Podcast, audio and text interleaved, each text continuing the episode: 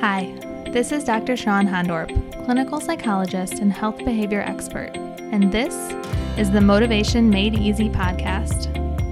Each week, I'll be bringing you science-backed information, strategies, and inspiration to master your relationship with food so that you can feel in control of your habits, respect your body, and free your mind to focus on the things in life that truly matter. I'm a clinical psychologist, and I've had years of experience doing research and patient care in the field of weight management and eating disorders. So I've had the insider view on understanding what works and what we're getting very, very wrong.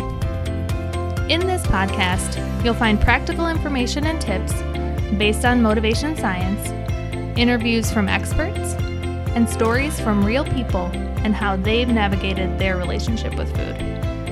My goal is to empower you with information, inspire you to make changes that fit you, and feel one hundred percent supported along the way. So settle in and make yourself comfortable, and get excited to learn and take action for a better, healthier, more energized life. Do you ever worry that you're wasting your life? I definitely did.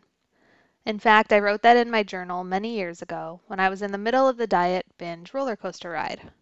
I woke up every day thinking about food, my body, and what I would eat that day to quote-unquote be healthy. The notebooks I had filled with calories and points could fill up a spare bedroom. Social events and vacations immediately prompted the thought, they will notice I've gained weight, or I need to lose weight by then. Deep down, I knew I wasn't living life the way I wanted to, but I didn't know how to pull myself out of it. If this is you, I want you to imagine what it would feel like to feel empowered in your body and proud of your choices on a consistent basis. I promise you this is possible, and it isn't too late. You see, dieting steals our motivation. It makes us ineffective and lose faith in ourselves. It keeps us spinning our wheels in a system that was never built to work.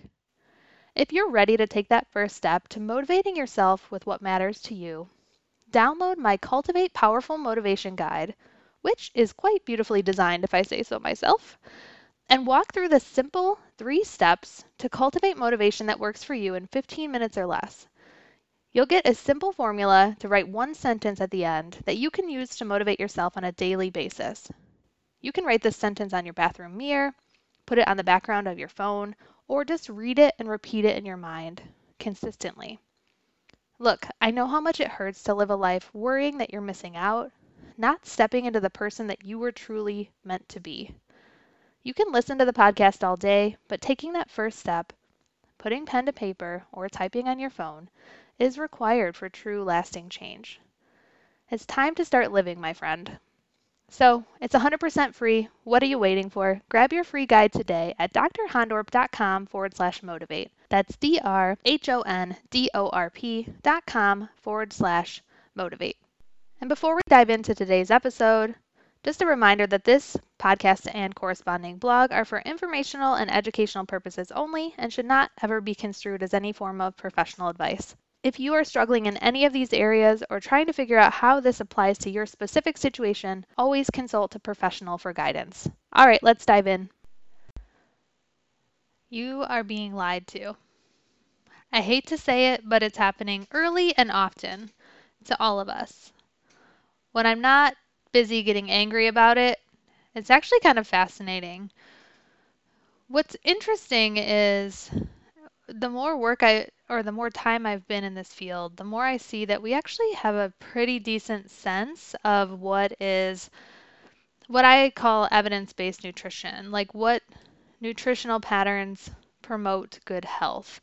And I see over and over, probably the most, well, there's a lot of frustrating things about the diet and weight loss industry, right? But one of the things that I see a lot more clearly now is how the diet and weight loss industry over and over works to complicate positive nutrition, so we become reliant on their products, right? And one really great way to do that is to say you need to experience weight loss as the ultimate outcome because of all the factors we talk about in this podcast. It's easy for that to mask or cloud focus on good nutrition or positive nu- nutrition. But remember, weight loss industry, their business model is create repeat customers, confuse us, convince us that some great plan is just around the corner that'll save us from our misery, feeling bad, our body shame, all of that.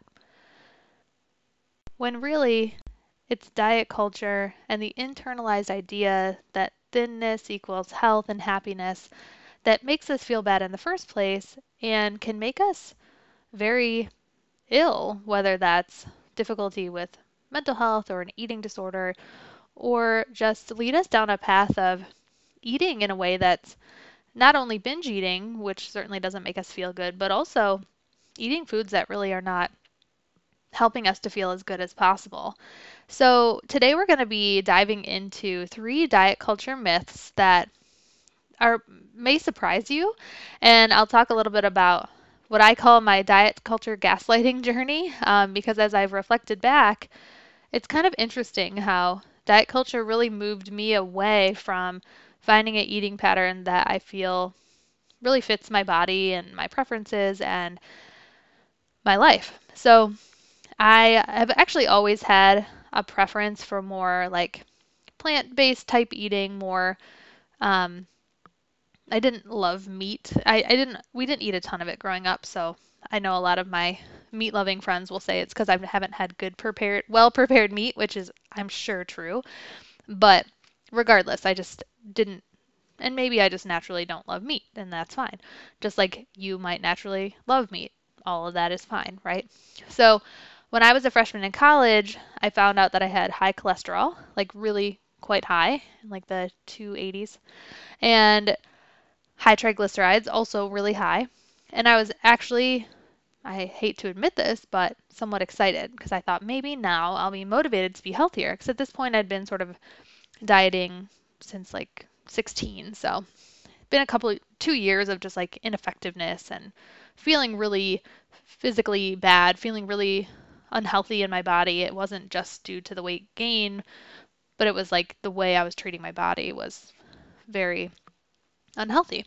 So, uh, you know, long story short, as I'm sure you're not too surprised, this external shame-based motivation did not work.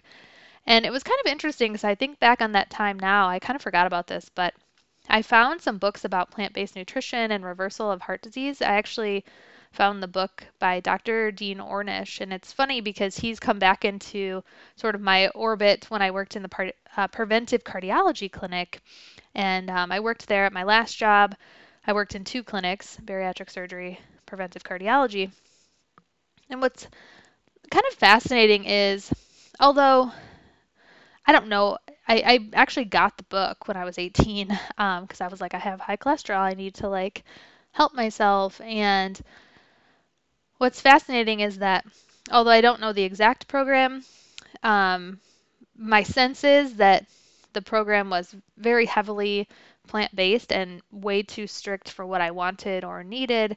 Um, however, today I eat somewhat similar now to some, at least some of the time, as I've shared. I have no idea what percentage of plant-based I eat.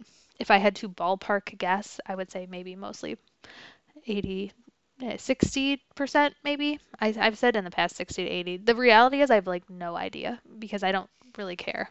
I just do what I can. And um, I don't ever track, even though the scientific part of me is kind of interested, and I'm not afraid tracking would trigger me. I just have better things to do with my time. But anyways, it, but so point being, it took me a long time to get back to working into this preventive cardiology clinic. And really what I did there was just like, hmm, this cardiologist I work with is recommending this to people. Um, that they recommended the Forks Over Knives meal planner as one option. I was like, oh, that's, maybe I'll just do the free week and just see how I feel. It's kind of interesting. And I just really, our whole family surprisingly liked it a lot more than we thought we would. So it was kind of just a interesting experience that was not done for any weight loss related reason whatsoever. Um, but, and I'll tell in a minute why we did that, but besides just interest. And, but instead, when I was eighteen, I never really ever followed this book. I don't even know what happened, but due to the immense power of diet culture, I got funneled down the weight loss industry track, and I did all the typical diets. I, um, I've shared before, my first time doing Weight Watchers kind of felt like it worked per se. It had me eating fa- fairly balanced, but I cannot say the same for previous uh, or future attempts. I did Weight Watchers multiple other times. It was uh, the last the last diet I ever did before I finally said I am done. And I also tried, you know, Jenny Craig, Slim Fast, a lot of calorie counting. Um, but yeah, nothing, like I've said before, really nothing. I was just reflecting recently. I don't think I've ever like skipped a meal intentionally ever. Um, that was not, I was always like afraid that I would ruin my metabolism or something. But anyways, even with Weight Watchers, for me, I always had this idea of like a healthy dinner that I would make for myself or in my future family would be like grilled chicken breast, steamed veggies, maybe some plain brown rice or something, right? So I followed all these rules that diet culture teaches us, like don't eat too many carbohydrates or pastas. They have a lot of calories, uh, quote unquote, eat everything in moderation, and make sure, this is a big one for me, make sure to have protein at every meal and snack. So that one was really interesting because by the time, fast forward many years, again, many years, this was after I got out of my diet binge cycle for several years now, and I learned about the true science of plants, plant-based eating. Um, I did the, worked in the cardiology clinic. I tried the Forks Over Knives meal planner. We just liked it. Um, and also, we had found out, as I mentioned in previous episodes, about our high genetic risk for cancer, and we felt really empowered making those changes. So we still, I don't know, four and a half years later, we still use the meal planner. We don't use it all the time. We just use it basically when we have time and we feel like it. There's like no pressure, but it's a very low cost meal planner. So I would say we use it, you know, most weeks we do one to five meals with it. It really depends. And probably some meals, definitely some meals, or some weeks none. But like I said, I don't know. I don't really count. It doesn't really matter. But just to give you a sense. And so then I took, Cornell has a plant-based nutrition certificate program that was just really interesting. So um, I took that and I really learned a lot about plant-based nutrition. And this leads me to diving into the three diet culture myths that I think will really surprise you, and the ones that I had to sort of debunk myself over the years.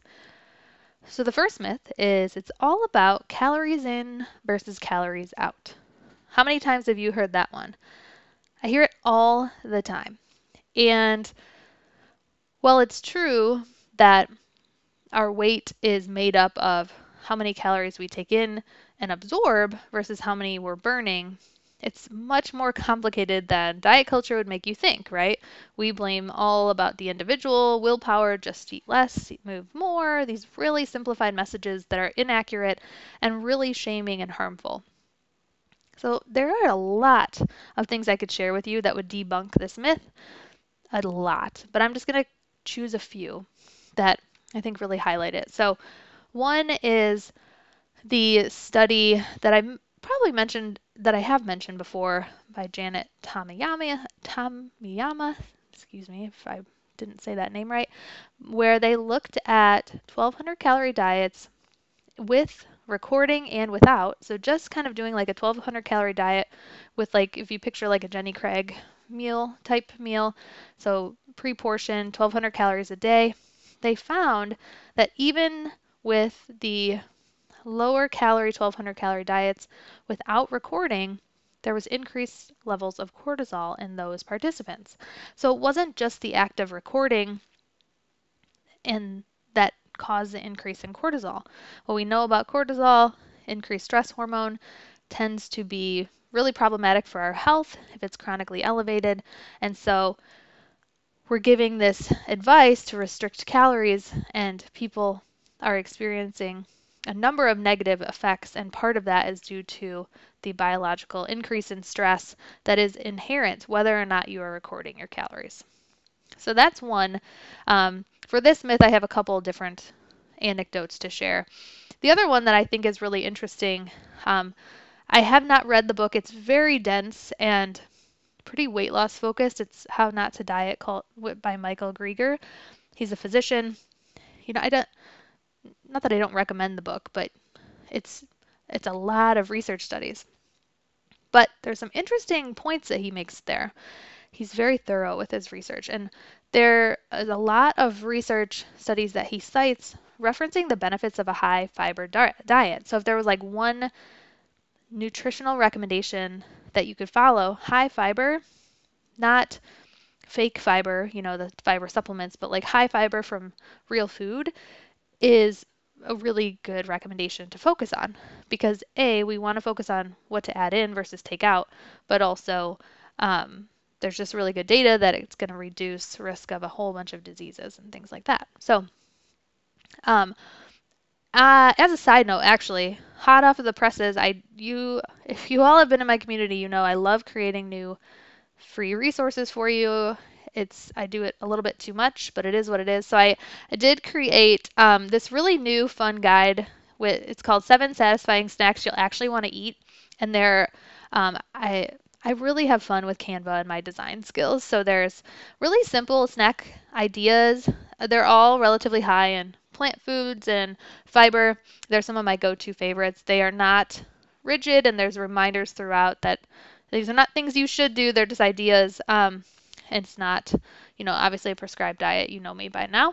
But grab that for free. You can grab that at drhondorp.com forward slash satisfy, S A T I S F Y. And, yeah, get some great ideas of simple ways that you can add um, some snacks that will not only keep you more satisfied throughout the day and reduce the likelihood of binge eating, but also um add some health benefits, health promoting benefits throughout your day as well.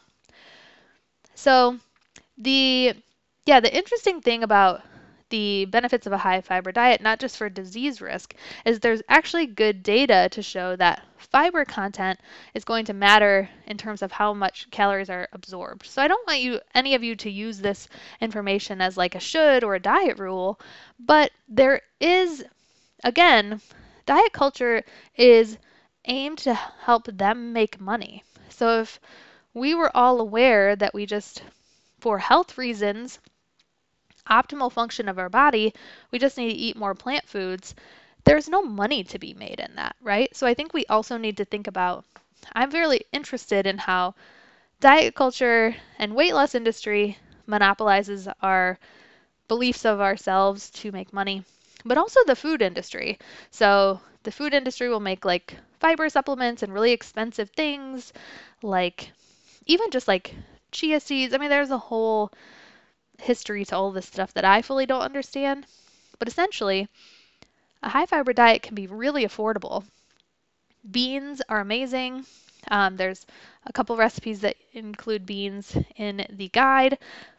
And there are so many different ways. It takes time and practice to learn to make the foods in a way that's really good, but there's many ways that this can be affordable and also really, really health promoting, um, and something you can feel really great about feeding, nourishing your body and uh, as well as your loved ones.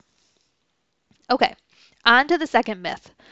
This one I alluded to above. This was the biggest myth that I had to move away from to find an eating style that like felt best for my body, which I feel like I've mostly done, although I'm sure it'll be ad- adapting and changing over time. The myth is you need more protein to feel full. This is one that I hear all of the time. This is partly also because I worked in a weight loss surgery or bariatric surgery clinic for a, many, many years throughout my career. And protein's really emphasized in that procedure. We're not going to delve into that piece today, but more broadly, the weight loss industry is obsessed with protein, getting more protein and to feel full. And I believed this for years. I, again, I mentioned that, oh, the, the grilled chicken meal is like the best meal. And um, I always struggled with really feeling full. And a lot of it was because I was restricting portions, right? I had this idea of like, what was the right portion?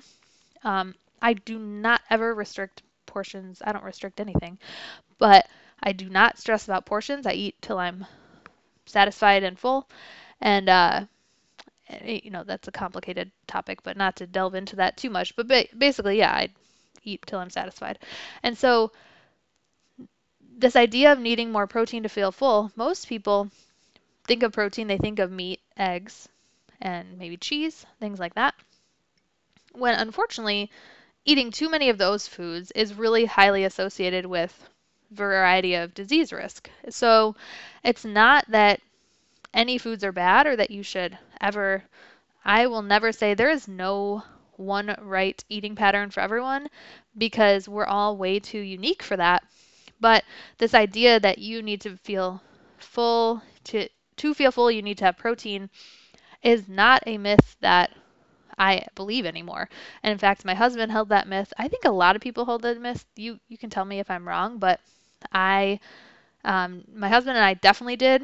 But we just kept an open mind and we tried the plant-based eating, and we feel very full and like less weighed down by our meals. Um, I can often like go, well, I don't run that much yet. I'm working on it because I'm healing some pelvic floor stuff, but I, um, I can run like pretty soon after eating because I don't feel, I feel full and satisfied, but not very weighed down. And so, and I don't mean that in a weight way. I just mean energetically. So yeah, this idea that you need more protein to feel full. What's interesting is like, if you actually look at the data, it supports fiber intake helps us feel full, and even just um, foods with more water content, which tends to be whole plant foods, even foods that we, you know, diet culture tells us are too starchy, like white potatoes and things like that. I just listened to a podcast on the Veggie Doctor Radio about white potatoes, friend or foe. It was really good. I highly recommend her podcast. And um, yeah, I think that you might be really surprised. I've definitely heard people say that they try to eat plant-based, plant-based and they don't feel full. Um, and that may be true, but there might be different reasons for that. And some of it might be that you restrict portions. So a lot of people that I work with are like, I only had this, like, I had this reasonable portion of this like plant-based meal or something. It sounded really tasty, but it's just because they're not letting themselves eat more because they have this like portion size diet mentality, diet culture type idea of like what's enough, and they don't feel full because they're not letting themselves eat enough food. Um, so Again, I don't measure, but I feel like I eat pretty big portions, but I don't know. Big is a subjective word and I don't measure, so I can't really tell you for sure, but I can tell you that I never ever monitor portions for myself or my family. Um, yeah, I mean, I guess occasionally I do if like we're talking about, you know, like a candy or cake, not that I monitor it, but I might not put an entire cake on the table, although I'm frankly probably could. Kids are very intuitive and yeah, we're not restricted, so it'd hopefully be fine. Um, okay, so that's myth number two. So just to recap, myth number one, it's all about calories in versus calories out. I think we debunked that pretty well. Myth two, you need more protein to feel full. And myth number three, you must track your eating to have success. This is something that a lot of people struggle with. Uh, so if you do, then you're not alone. But this idea of like sort of being reliant on tracking to keep yourself in check and have mindful awareness. Certainly tracking any behavior we want to change is helpful. This is true of any behavior, exercise, um, spending money. Awareness is key for change. But most of the people that I help and that may be listening to this podcast, you've probably tracked for a really long time. And if you never have, there might be some value um, to sort of just be aware. And, you know, sometimes when we think about like more formal treatment for binge eating or another eating disorder, tracking can be really helpful in staying accountable to more regular eating, eating more throughout the day. However, tracking with calorie apps, I see limited utility long term, and this idea of like you must track to have success maybe if you are rigidly kind of like keeping your body weight below what it wants to be at, that might help you to sort of keep yourself in check in that way. But I don't see many people at all track their eating long term and feel good and flexible with it. I just don't see it. The cool thing about moving away from rigid dieting is that we can still move towards positive nutrition in a non-rigid, non-pressured way, but you don't have to track. So like I said, I almost have like a scientific interest in tracking.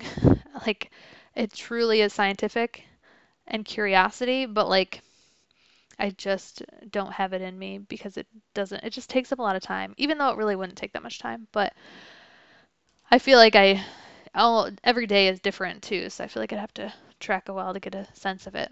Because I think that's the other thing that tracking is not helpful with, is that you get really down on yourself when you eat more in a given day. But uh, I am, my subjective sense is that I eat more and less throughout days and periods of the month and things like that.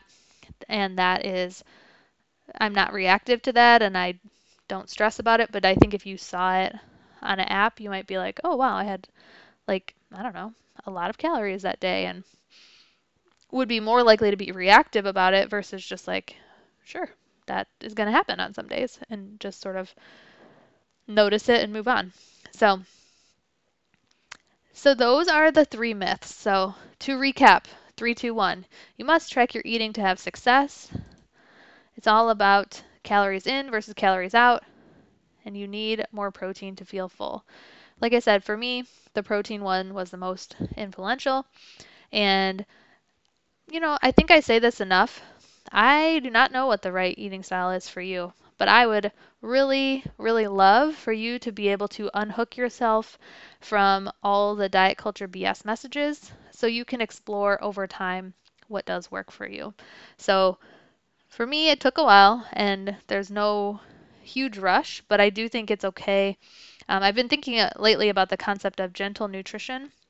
It's a principle of intuitive eating. And while I think it's a wonderful principle, and I think a lot of people find it really helpful, personally, I don't, I never thought of it that way. Um, I think a lot of it's about language and what resonates.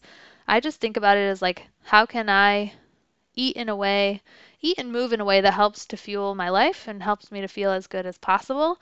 And like I said, not in a pressuring way, but even times when, um, like after Halloween weekend, we had a good amount of candy and pizza and all the things, and really thoroughly enjoyed that.